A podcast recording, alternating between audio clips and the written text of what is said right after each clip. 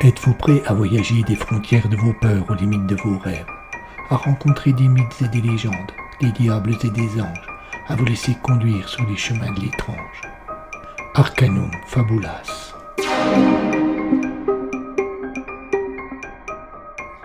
Saison 2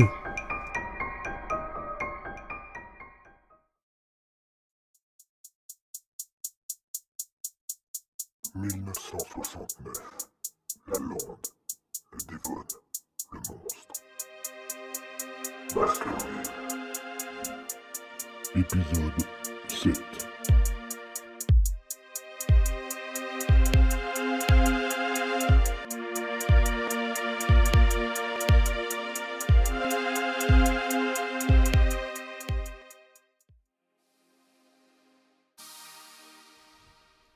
Un soleil anormalement chaud brillait sur une lande inhabituellement sèche. Anaïs transpirait et de grosses gouttes de sueur coulaient dans son dos. Une seule question l'obsédait. Pourquoi avoir mis cette veste d'hiver? C'est sa sœur qui avait exigé qu'elle s'habille ainsi et elle avait obéi pour pouvoir sortir. Mais à la première occasion, elle s'en débarrasserait. Le moment n'était pas venu. Pour l'instant, elle devait courir car le chien qui l'avait pris en chasse se rapprochait dangereusement. Même si elle n'avait pas peur, elle devait lui échapper. Il faisait de plus en plus chaud et vint le moment où elle n'en put plus. Elle s'arrêta, essoufflée, et se retourna. L'animal était loin, coincé derrière une rivière qu'il semblait hésiter à traverser. Anaïs profita de ce répit pour enlever sa veste qu'elle jeta au sol avec soulagement. La voix de sa sœur résonna sortant de nulle part.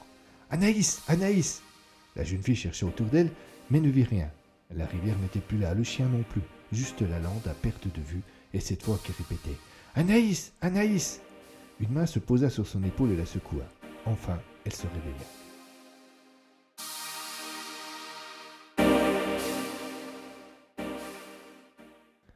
La chambre était obscure, mais Anaïs devina le visage de sa sœur penché sur elle. Qu'est-ce que tu fais là? demanda la gamine encore embrumée de sommeil et habitée par l'étrangeté de son rêve. Parle moins fort, lui répondit Marie en chuchotant.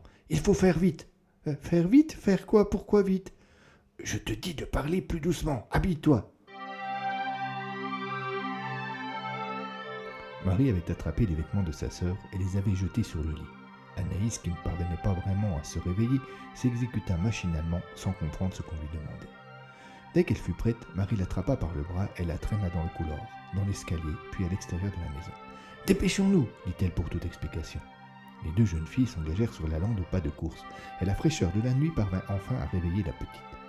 La fatigue céda donc le pas à l'agacement. D'un geste brusque, Anaïs se dégagea de l'emprise de sa sœur qui la tenait toujours par le bras. Tu vas me dire ce qui se passe enfin et où tu m'emmènes?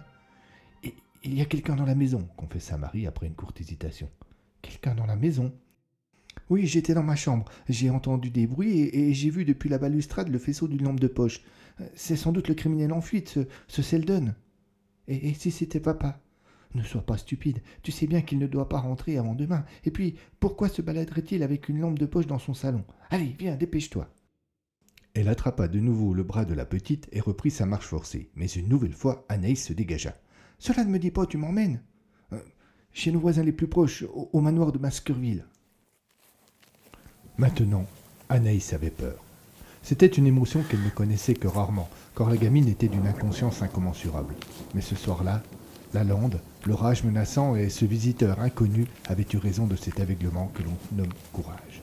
Et tandis qu'elle approchait du manoir de Baskerville, elle serrait la main de sa sœur de toutes ses forces.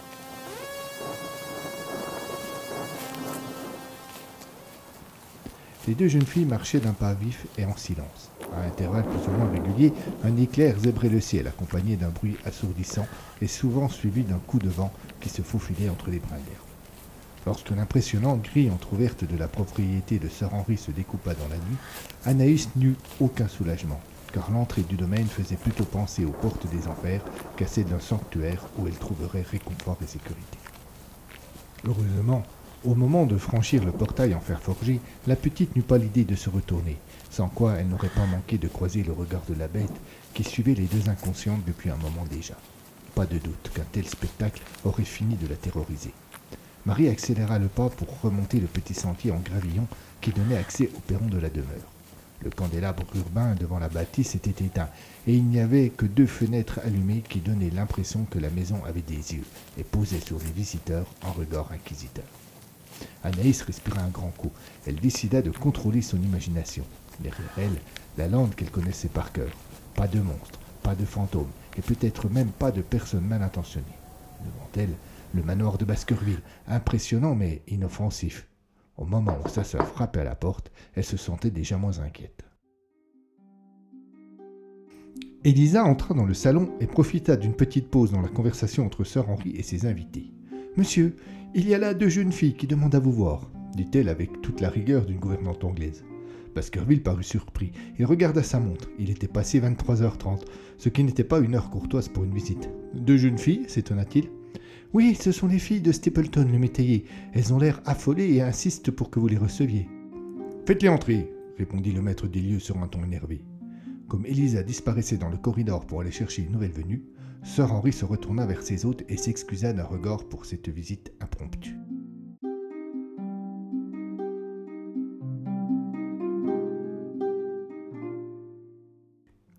Marie Stapleton n'était pas le genre de fille qui passe inaperçue. Elle était aussi jolie que sa petite sœur était espiègle. Assez grande et mince, elle avait de longs cheveux foncés qui, attachés en queue de cheval, mettaient son visage fin en valeur. Dès qu'elle entra dans le salon, toute trace d'agacement s'effaça du visage d'Henri de Baskerville, et devant l'affolement de la jeune fille, il retrouva même ses réflexes de gentleman et s'employa à la rassurer. Quand il apprit les raisons de cette visite nocturne, il se laissa entraîner par un héroïsme nourri de testostérone, comme s'il cherchait à prouver qu'il savait prendre les choses en main. Quand s'est passé cet incident? demanda-t-il sur un ton impératif. Il y a un quart d'heure, tout au plus, répondit la jeune fille en posant de grands yeux admirateurs sur son interlocuteur. Je préviens la police, il est peut-être encore là-bas. Il décrocha le téléphone posé sur le bureau, mais l'appareil ne produisit aucune tonalité. Baskerville ordonna à Elisa d'aller appeler de la cuisine. Elle était à peine sortie de la pièce qu'un terrible coup de tonnerre résonna.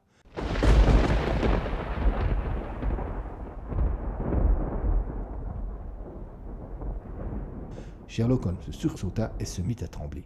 Il serra les poings et ferma les yeux, cherchant visiblement à se contrôler en marmonnant une phrase absurde du style Zen, pensez à l'oiseau. Prévenu par le docteur Watson des crises d'angoisse que pouvait faire son patient, tout le monde fit mine de ne pas remarquer l'état de l'ancien policier. Tout le monde, sauf Anaïs. Abandonnant les bras de sa grande sœur contre laquelle elle se blottissait depuis son arrivée au manoir, la petite fille s'approcha d'Holmes.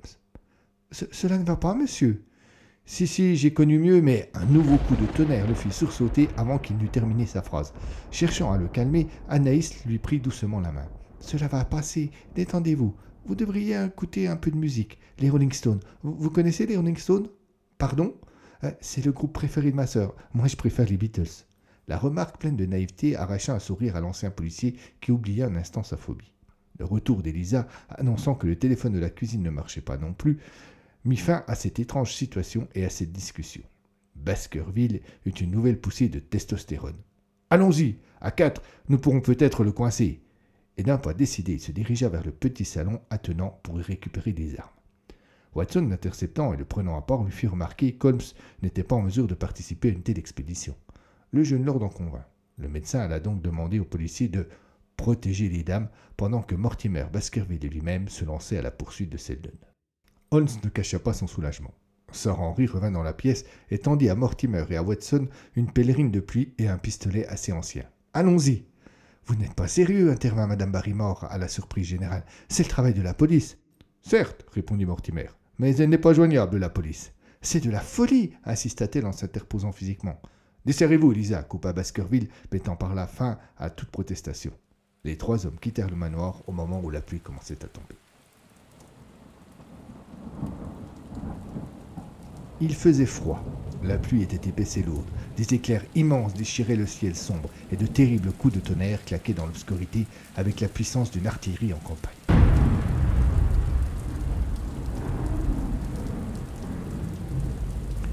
Les trois hommes avançaient sans parler. Pour aller plus vite et être plus discrets, ils étaient partis à pied et avaient coupé à travers la lande. Inondé, le sol était boueux et à chaque pas un peu plus de terre noire et gluante restait collée au sommet de leurs chaussures. Watson fermait la marche. Par précaution, il se concentrait sur le faisceau lumineux de la torche électrique de Mortimer afin de ne pas perdre ses compagnons, et une seule question lui tombait dans la tête. Que faisait-il là?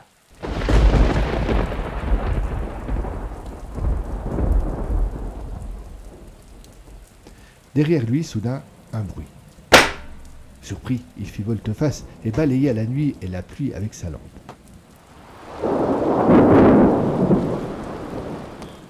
Un nouvel éclair lui révéla plus de détails que sa malheureuse torche, et il aperçut, près de lui, deux petits fourrés qu'il n'avait pas remarqués, à cent mètres un arbuste mort, et entre les deux quelques rochers dormant sur l'herbe humide. Aucune trace d'être vivant. Sans doute le vent lui avait-il joué un mauvais tour.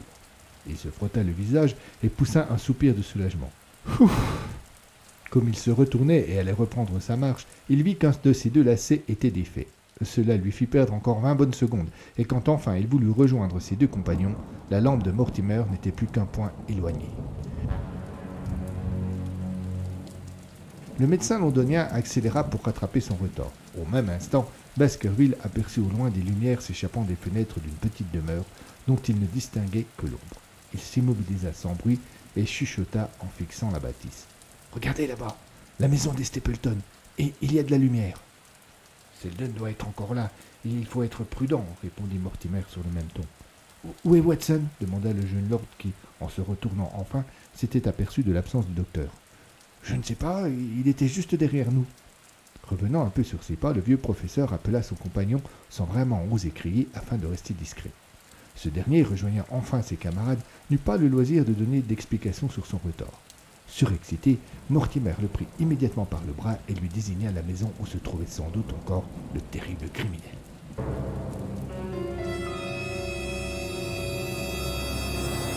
Messieurs, éteignez vos lampes et armez vos pistolets, mais évitez de les utiliser, déclara Baskerville, solennel comme un général à la veille d'une grande bataille.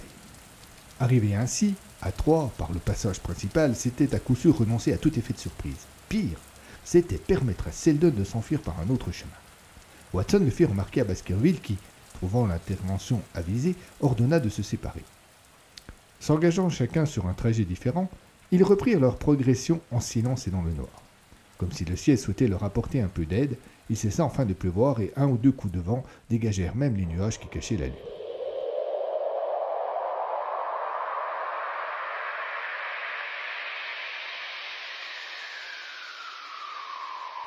Mortimer aurait pu être soulagé de se retrouver seul. Il n'avait plus à se caler sur le rythme de Sir Henry, qui était bien trop rapide pour un homme de son âge, même en pleine forme comme l'était le vieux médecin. Mais voilà, la situation n'avait rien de rassurante. Sur les consignes, les ordres de Baskerville, il s'était engagé sur un petit chemin en contrebas d'un ensemble de bosquets. Si cette végétation rabougrie cachait son approche aux yeux d'éventuels occupants de la maison des Stapleton, elle aurait pu aussi abriter n'importe quel danger, un Selden en embuscade, ou pire, le terrible chien des Baskerville. Bien qu'il ne voulût pas se l'avouer, il avait peur et un léger tremblement de ses mains en était la preuve. Il avançait donc avec prudence, traquant le moindre signe d'une présence, hésitant à chaque petit bruit à allumer sa torche pour se rassurer. Il espérait secrètement qu'il n'arriverait pas le premier à la maison du métayer et qu'il n'aurait pas le privilège de trouver le criminel avant les autres. En revanche, il se tenait bonne conscience en se persuadant qu'au moindre signe, qu'au moindre appel de ses camarades, il n'hésiterait pas à leur prêter main force. Pourtant, quand le premier hurlement déchira le silence de la lande, il resta pétrifié sur place. Par instinct, cette fois, il alluma sa torche, mais fut bien en peine de savoir dans quelle direction la braquer, car le cri avait semblé venir de tous les côtés à la fois. Après une courte hésitation, il revint sur ses pas, pensant retrouver les autres, et il aperçut bientôt avec soulagement une silhouette qu'il identifia rapidement, le docteur Watson.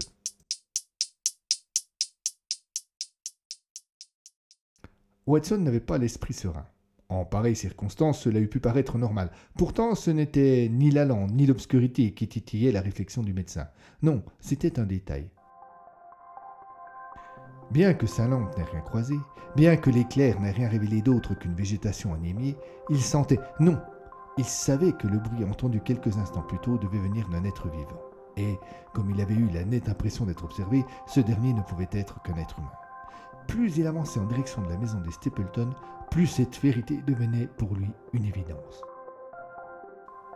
Telle une obsession enivrante, elle s'imposa comme unique sujet de ses pensées et finit par l'obliger à faire demi-tour. En moins de deux minutes, il parcourut le petit sentier en sens inverse, et en arrivant là où il s'était séparé de ses camarades, il vit un homme qui, coup de chance, lui tournait le dos.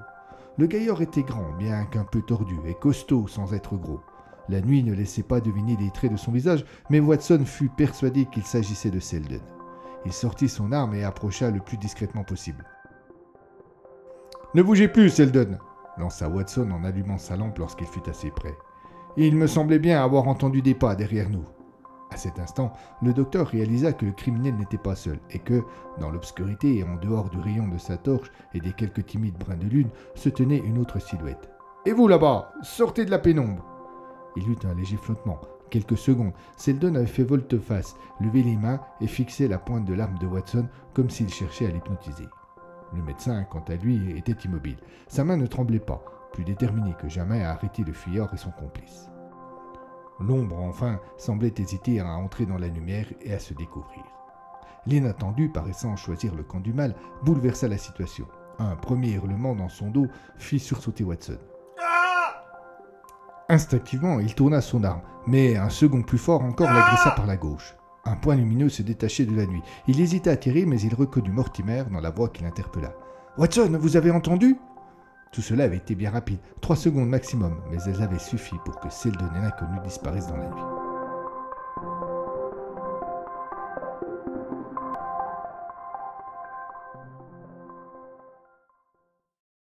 Et pendant que le jeune médecin rageait d'avoir perdu sa proie, Mortimer rejoignit son ancien élève tout essoufflé.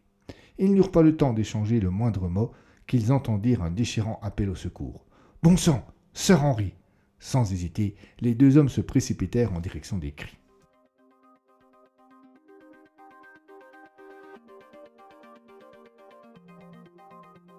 Henri de Baskerville n'était pas un casse-cou. Il n'avait aucune passion particulière pour toutes ces activités à sensation qu'affectionnaient les jeunes aisés de sa génération. Surfer au milieu d'un banc de requins ne lui donnait aucun plaisir. Conduire une puissante voiture à 200 à l'heure ne lui procurait que peu de frissons. Et il n'avait pas envie non plus de voyager dans les paradis artificiels qui se construisaient à coups de consommation de LSD.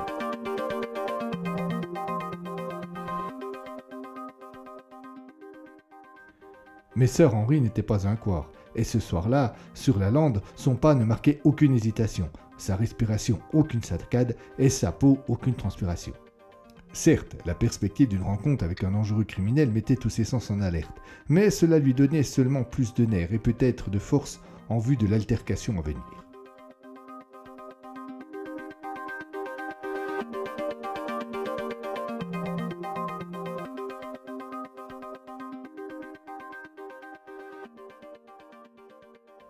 C'était oublier un peu vite que le diable est aussi pervers que malin, et qu'il sait parfaitement surprendre et désarçonner ses adversaires. Aussi rapide qu'inattendu, jaillissant de la pénombre comme de l'enfer, la bête percuta Henri de plein fouet et l'envoya s'étendre de tout son long dans l'air humide de la lande. Entraîné par son élan, l'animal roula lui-même un peu plus loin, offrant à sa victime un répit qui, à n'en point douter, lui sauva la vie. Déjà, le redoutable chien se dressait de nouveau sur ses quatre pattes. Son poil hérissé, ses babines retroussées et ses canines aiguisées ne laissaient aucun doute sur ses intentions. La main d'Henri fouillait le sol à la recherche de son arme qui lui avait échappé au moment de la chute. Le chien hurla pour annoncer la mort imminente de son adversaire et il bondit. Mu par un instinct de survie, Baskerville eut juste le temps de se dégager et la bête manqua sa proie. Le jeune ours se leva en un éclair et sans peur du déshonneur prit la fuite. L'animal poussa un second hurlement pour prévenir que la chasse ne faisait que commencer. Henri se croyait perdu, mais il était bien décidé à tout faire pour changer son destin. Ce dernier lui fit un signe. À quelques pas devant lui, il vit son arme au milieu du chemin. Sans hésiter, il se jeta au sol pour l'attraper et dans un mouvement acrobatique fit une volte-face pour la pointer en direction de son poursuivant, qui n'était qu'à quelques mètres de lui. La gâchette fit ce petit déclic si particulier, mais sans qu'un coup ne partit. Par quel miracle le nobliau échappa-t-il une nouvelle fois à son prédateur? Impossible à dire. Mais il se trouva de nouveau lancé dans une course effrénée avec la mort aux trousses. Puis, Lorsqu'il vit se balancer devant lui les faisceaux des lampes de Watson et de Mortimer, il retrouva un peu d'espoir. Et bien qu'il s'en crut incapable, il accéléra encore le pas. Une mauvaise pierre lui fit perdre l'équilibre, à quelques pas seulement de ses amis. Heureusement, ces derniers comprirent vite ce qu'il se passait, et ils pointaient déjà leurs armes en direction de l'animal. Incroyable. Aucun coup de feu ne résonna, et le chien était maintenant à moins de dix mètres des trois hommes.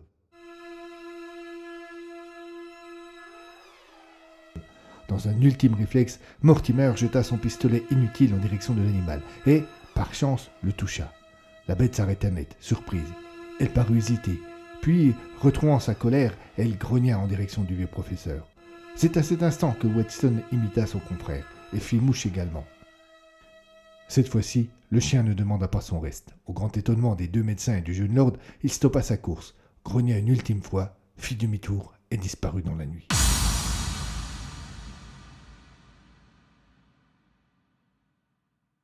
Bien que blessé au bras lors de son ultime chute, Lord Baskerville demeurait pugnace, et tandis que Watson lui confectionnait une écharpe de fortune pour lui maintenir l'épaule, il usait de tout son charisme pour convaincre ses compagnons de se jeter à la poursuite de la bête. L'orgueil mis à mal par la fuite qu'il avait dû prendre, Henri voyait dans cette traque désespérée le seul moyen de laver son honneur.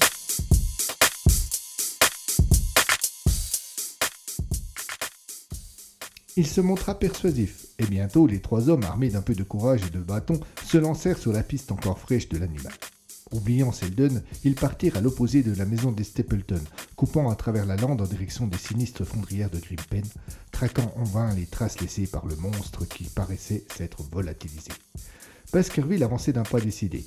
Il semblait à savoir où il allait, mais il n'en était rien, et c'est à ce moment que, sans doute, Mortimer lui sauva la vie pour la seconde fois de la soirée.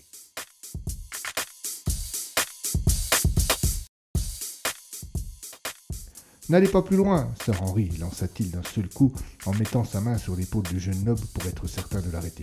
Que, se passe-t-il? Nous arrivons aux fondrières de Greenpen. Au-delà, ce n'est que marais et piège mortel. Devant eux, en effet, la végétation changeait. La lande laissait la place à une forêt de joncs très hauts et de bosquets filandreux aux allures de chevelure de gorgone. L'herbe était remplacée par un tapis de sphènes et de mousse, et l'on devinait sans peine que l'ensemble était gorgé d'eau.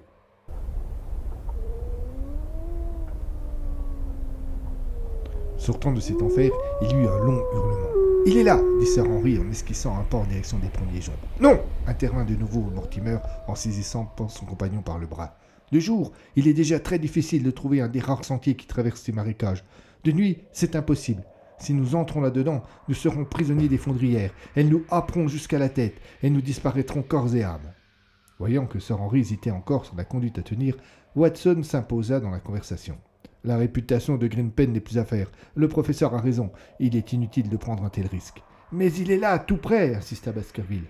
Peut-être, répondit Watson, mais entre lui et nous, il y a ce mur de végétation. Il fit un signe de la tête en direction des joncs. Eh, croyez-moi, il est plus difficile à franchir que l'enceinte de n'importe quelle forteresse de la région.